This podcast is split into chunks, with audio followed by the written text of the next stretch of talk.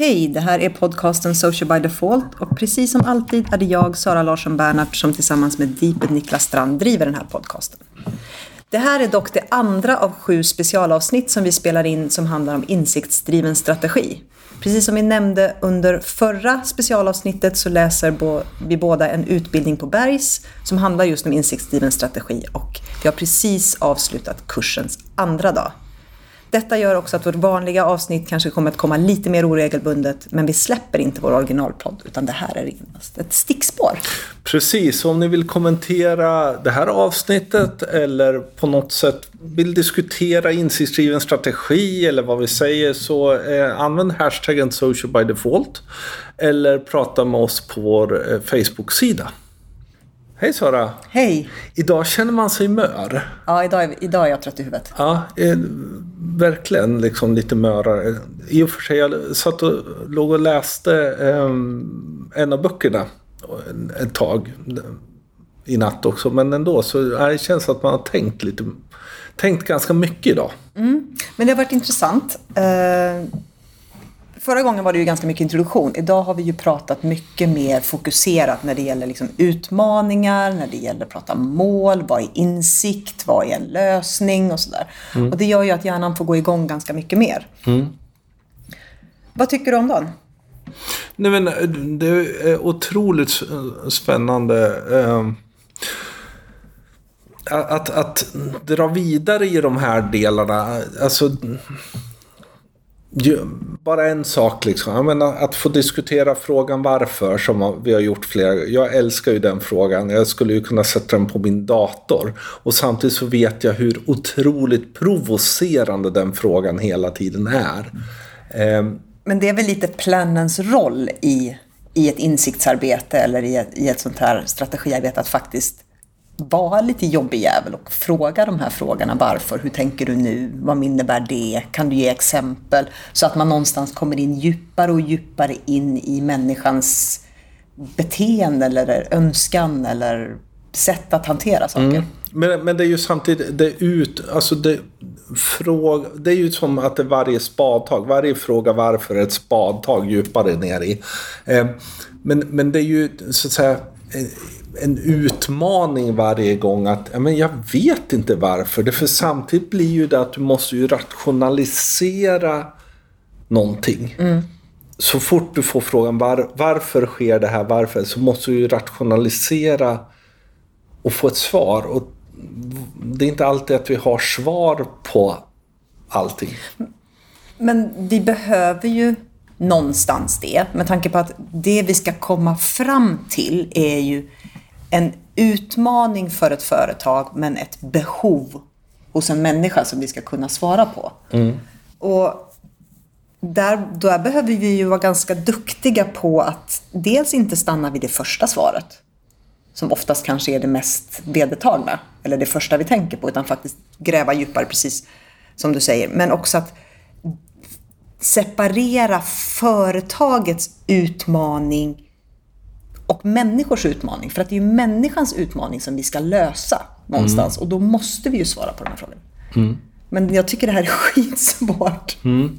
Och, och det här utmanar ju, alltså jag kan ju tycka att mycket av den här, liksom, vad är vår utmaning? blir ofta att ja, men företaget kommer med en brief eller man kommer, det här är vår utmaning, hur ska vi lösa den? Mm.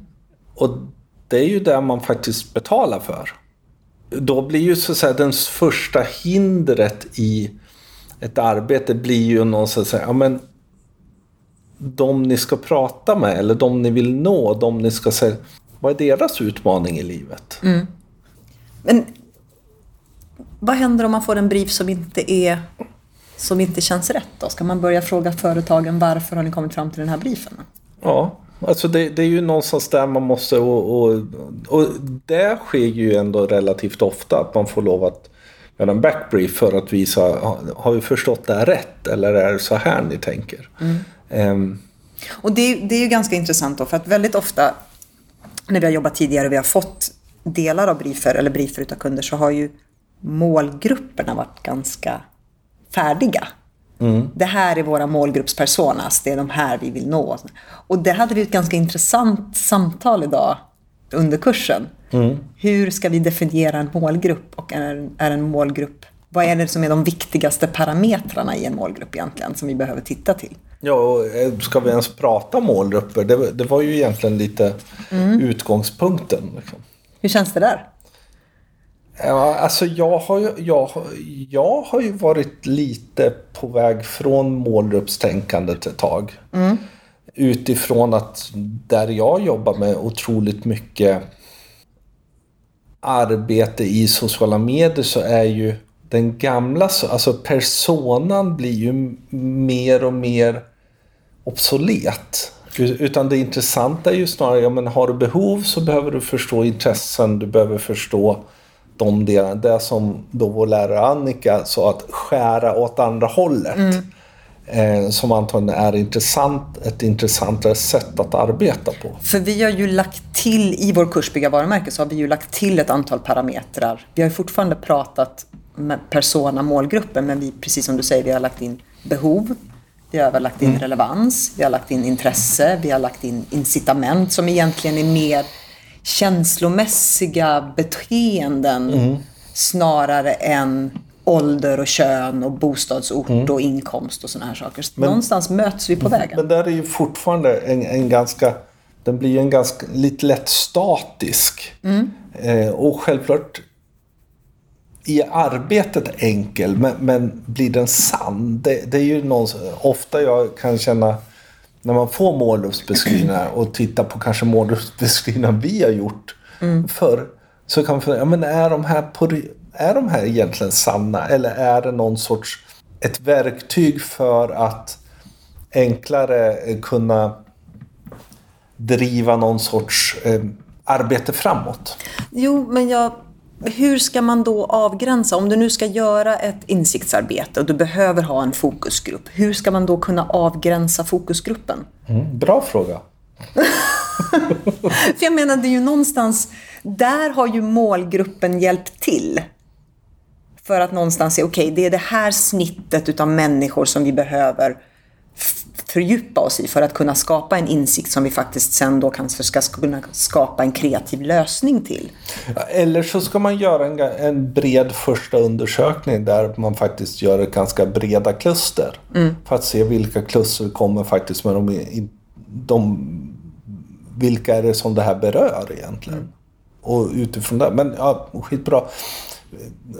Vi gick ju igenom tre olika målgrupper som vi pratade om. Som kändes intressanta och som jag ibland kan säga att våra målgrupper ibland som försöker omfamna alla tre. Liksom. Ja, för det vi pratade om var ju dels då kommunikationsmålgruppen, en, en lite mindre målgrupp egentligen. Eller ett kluster av människor. Kan vi, säga, kan vi kalla det kluster? Ja, eller egentligen så är det vad ska de, man ha dem till som var de olika delarna. Liksom. Där det handlar väldigt mycket om vilka motiv ska vi titta på, vilka värderingar och sådana saker. Och sen hade vi mediemålgruppen som är den riktade målgruppen. Och det blir ju mer sen då när man, när man har ett, en lösning eller en kampanj eller ett, ett kommunikationskoncept. De som man egentligen targetar. Ja, var ska vi möta dem? Ja. Alltså, Och sen så har vi vår köpmålgrupp som är den, som är den stora basen.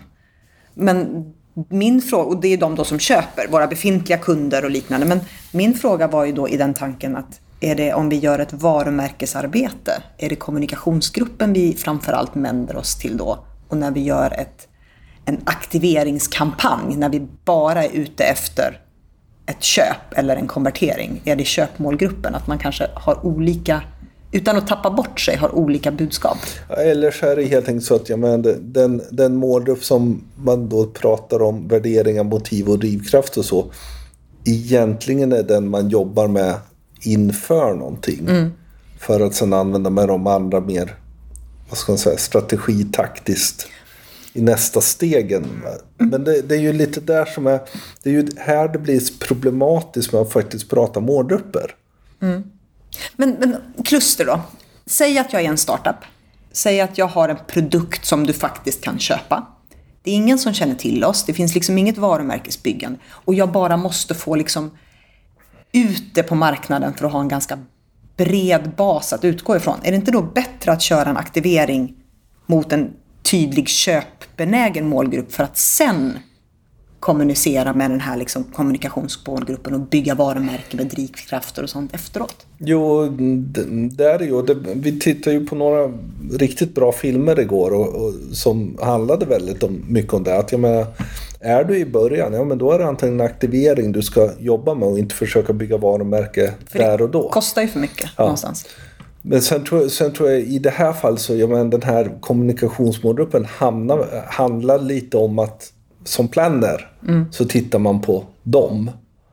Sen kanske inte riktigt samma som hamnar i de andra alltid. Nej. Och där är väl den dynamiska delen som, som jag, kan, jag kan ibland sakna när vi pratar. Alltså, man lägger ner otroligt mycket tid på att bygga en målgrupp. Och sen kör man den. Därför man har ju faktiskt byggt den.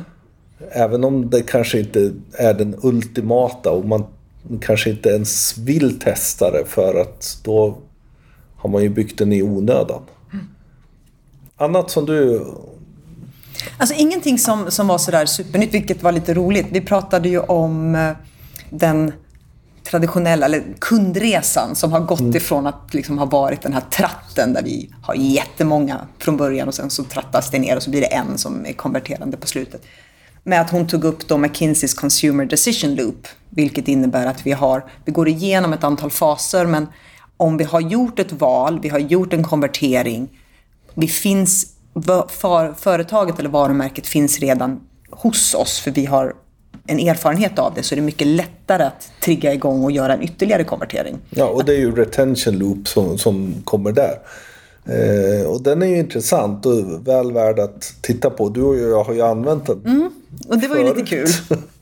Ehm, men just det här att se att det kanske inte är linjärt. Nej. Men vi hamnade ju i en diskussion sen att vi kanske inte ens ska prata om en resa, för du kan ju komma in i resan var som helst, men du har ett antal faser som du antagligen går igenom. Mm. Och det, där är den intressanta och där tror jag man egentligen är, lite för dålig på att definiera vad det är vi pratar om i kundresan. Eh, därför om man pratar om en person så blir tratten, eller den gamla funnel, tunneln, märklig eh, att använda. Där pratar man ofta om någon sorts räckviddstänkande, volymtänkande. Men att man tänker att det är hela tiden samma personer som ramlar igenom den här tratten och bara att man får färre och färre. Men det behöver ju inte vara så att man följer med från början till slut. Nej, för det kan vara någonting som gör att du kommer in från sidan Ja. eller du kan få ett råd av en kompis som gör att helt plötsligt så finns det ett annat varumärke som du inte alls har haft med i researchfasen. Som till slut så kanske är den vinnande. Ja, eller man bara ramlar över någonting, typ när jag köper bil. Eh, sådär. Ehm, ja, och medan där vi kanske många gånger är när vi försöker förklara det här eh, utifrån ett sociala medietänkande så är det egentligen en vad behöver en individ för att göra sin resa? Eh, mer än att försöka beskriva resan. Och det är väl kanske därför vi har hamnat i en rak, rak linje. Därför det är egentligen ingen... Det är ingen Det- resa det är utan det är faser. faser. Eh, så så nej, det, var, det är en intressant del. Samtidigt så, ja, vi får väl helt enkelt fundera över det. För jag gillar ju decision loop. Den är, framförallt är det kanske lite lättare att se det på det sättet. Men att som det var någon utav er, de som går kursen pratade om att man kanske skulle ha påfarter i den. Att utveckla den ytterligare ett steg. Vi pratar om lojalitet. Det var spännande för jag vet inte riktigt om jag håller med. Vilket håller du med? Nej men just det här att, att loja, vad är lojalitet? Kan du ha lojalitet till ett och samma varumärke eller ett och samma företag? Och vad, hur definieras lojalitet? Och vi vet att det är jättevanligt med lojalitetsprogram och sådär. Men jag tycker att man kan vara lojal. Sen behöver man ju inte vara lojal från födsel till, till att man liksom knackar armbågarna i kistan. Men för mig handlar lojalitet om att jag faktiskt går förbi ett eller två företag som jag kanske som säljer exakt samma produkter för att jag vill välja det företag som jag är lojal mot. Men om, om, om vi tar dig då. Vad är det som gör att du går förbi de andra företagen? Är det lojaliteten till det tredje företaget eller är det aversionen mot de två första? Det är nog beroende på vad jag är ute efter. Det finns definitivt varumärken som jag har en otrolig aversion mot som jag definitivt skulle gå en mil förbi för att inte behöva besöka. Men jag tror att det handlar väldigt mycket om förväntan och upplevelse som fortfarande sitter i. Mm. För mig, eh, självklart tycker jag det är roligt med, med billigare priser och sådana saker, men det är nog snarare att, att jag får en bekräftelse i den upplevelse med det företag som jag är lojal mot. Mm. Och så länge den bekräftelsen fortfarande stämmer överens med min förväntan kommer jag vara lojal. Mm. Men, men för en av de här delarna ligger ju liksom mellan affinity eller retention egentligen. Alltså om du har en känsla av lojalitet.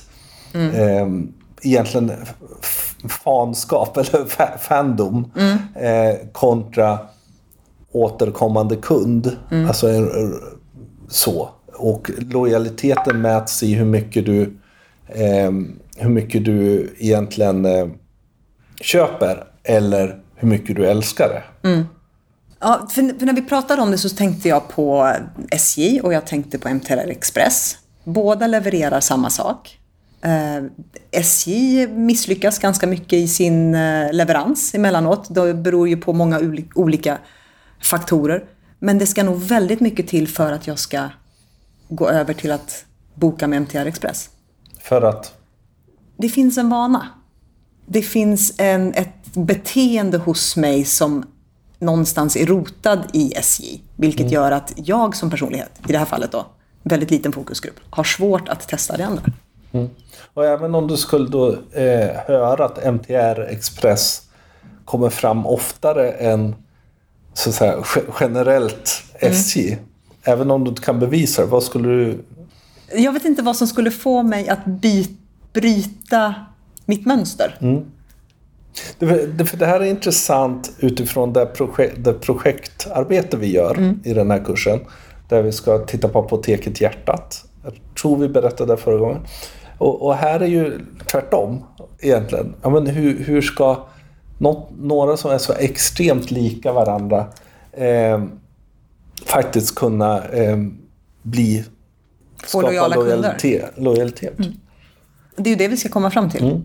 Slutligen, insikter har vi börjat prata, vi kommer prata mer om det. Eh, förra gången pratade vi om idén bakom idén som jag mm. älskar som, idé, som, som definition. Men ändå prata då uppnådd djupare förståelse av orsakssammanhang. Som sådär. Och det här tycker jag är spännande för någonstans att förstå att data är aldrig kunskap, kunskap är aldrig en insikt. Nej, jag måste få mitt huvud att få de här sakerna att ramla. Jag tycker det här är jättesvårt. För att? Jag vet inte, jag har inte tänkt riktigt på det sättet. Men hur tänker du liksom om vad, vad alltså en insikt liksom? Hur får du en insikt? Nej, men jag har nog väldigt mycket faktabaserat. Och fakta behöver, kan, man kan ha en mängd fakta men man måste ju göra en analys av faktan för att få en insikt. Mm. Och det är där någonstans. Mm.